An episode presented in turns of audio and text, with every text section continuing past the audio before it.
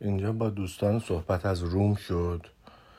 گفته بودیم که روم خیلی قوی بود. روم همون چیزی هست که الان همه دنیا داره همونجوری عمل می‌کنه. روم جمهوری بود.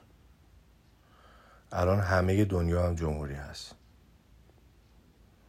حالا ممکنه عملکرد جمهوری نداشته باشن ولی اسمشون جمهوری هست. همه جمهوری رو دوست داره. جمهوری کنگو جمهوری خلق چین جمهوری اسلامی ایران جمهوری آمریکا. جمهوری خیلی قوی هست. جمهوری به خاطر اینکه حقوق به افراد میده خیلی قوی میشه. یعنی هر کسی در جمهوری حق داره هر کار دلش بخواد داره بکنه مگر اینکه بقیه رو بخواد اذیت بکنه. وقتی هم که دفاع میشه صحبت از جنگ میشه به خاطر اینکه این جمهوری به همه حقوق میده همه اون افراد زینفعن در دفاع از این جامعه.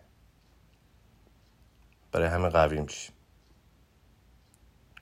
مثل ایران توی جنگ با عراق. عراق خیلی تسلیحات داشت. خیلی نفرات داشت.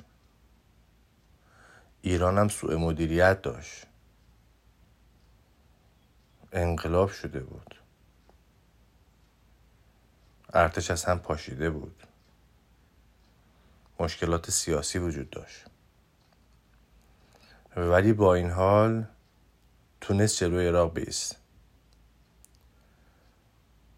به خاطر این بود که مردم زیادی فداکاری کردن. و دلیل این فداکاری هم اینه که خودشون رو زینف می‌دونن. فکر می‌کنن جامعه مال خودشونه. تو آخرین قطره خونم میجنگن جمهوری خیلی قویه. جمهوری خیلی قویه و روم خیلی قوی بود. روم وقتی به وجود اومد که بقیه قدرت های دنیا یا افول پیدا کرده بودن یا داشتن افول پیدا می‌کردن. یعنی دولت هخامنشیان رو به افول بود وقتی که روم داشت رشد می‌کرد. و مقدونیان هم همینطور. و روم یه جای امنی داشت که قدرت خیلی مسلطی وجود نداشت که تهدیدی براش باشه. و آروم آروم مناطق اطرافش رو تصرف می‌کرد. و همینطوری رشد کرد و بزرگ شد و بعدا هم از بین رفت. روم از بین میره. دلیلش هم اینه که روم برای جامعه بزرگ طراحی نشده.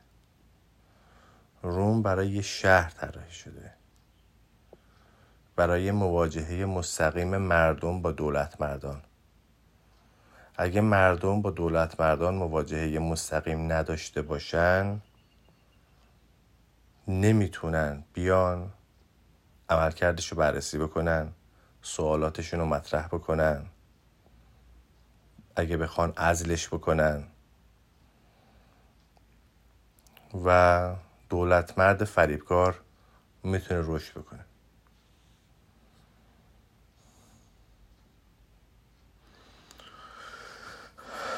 روم بزرگ شد ولی نمی‌تونه ادامه پیدا بکنه.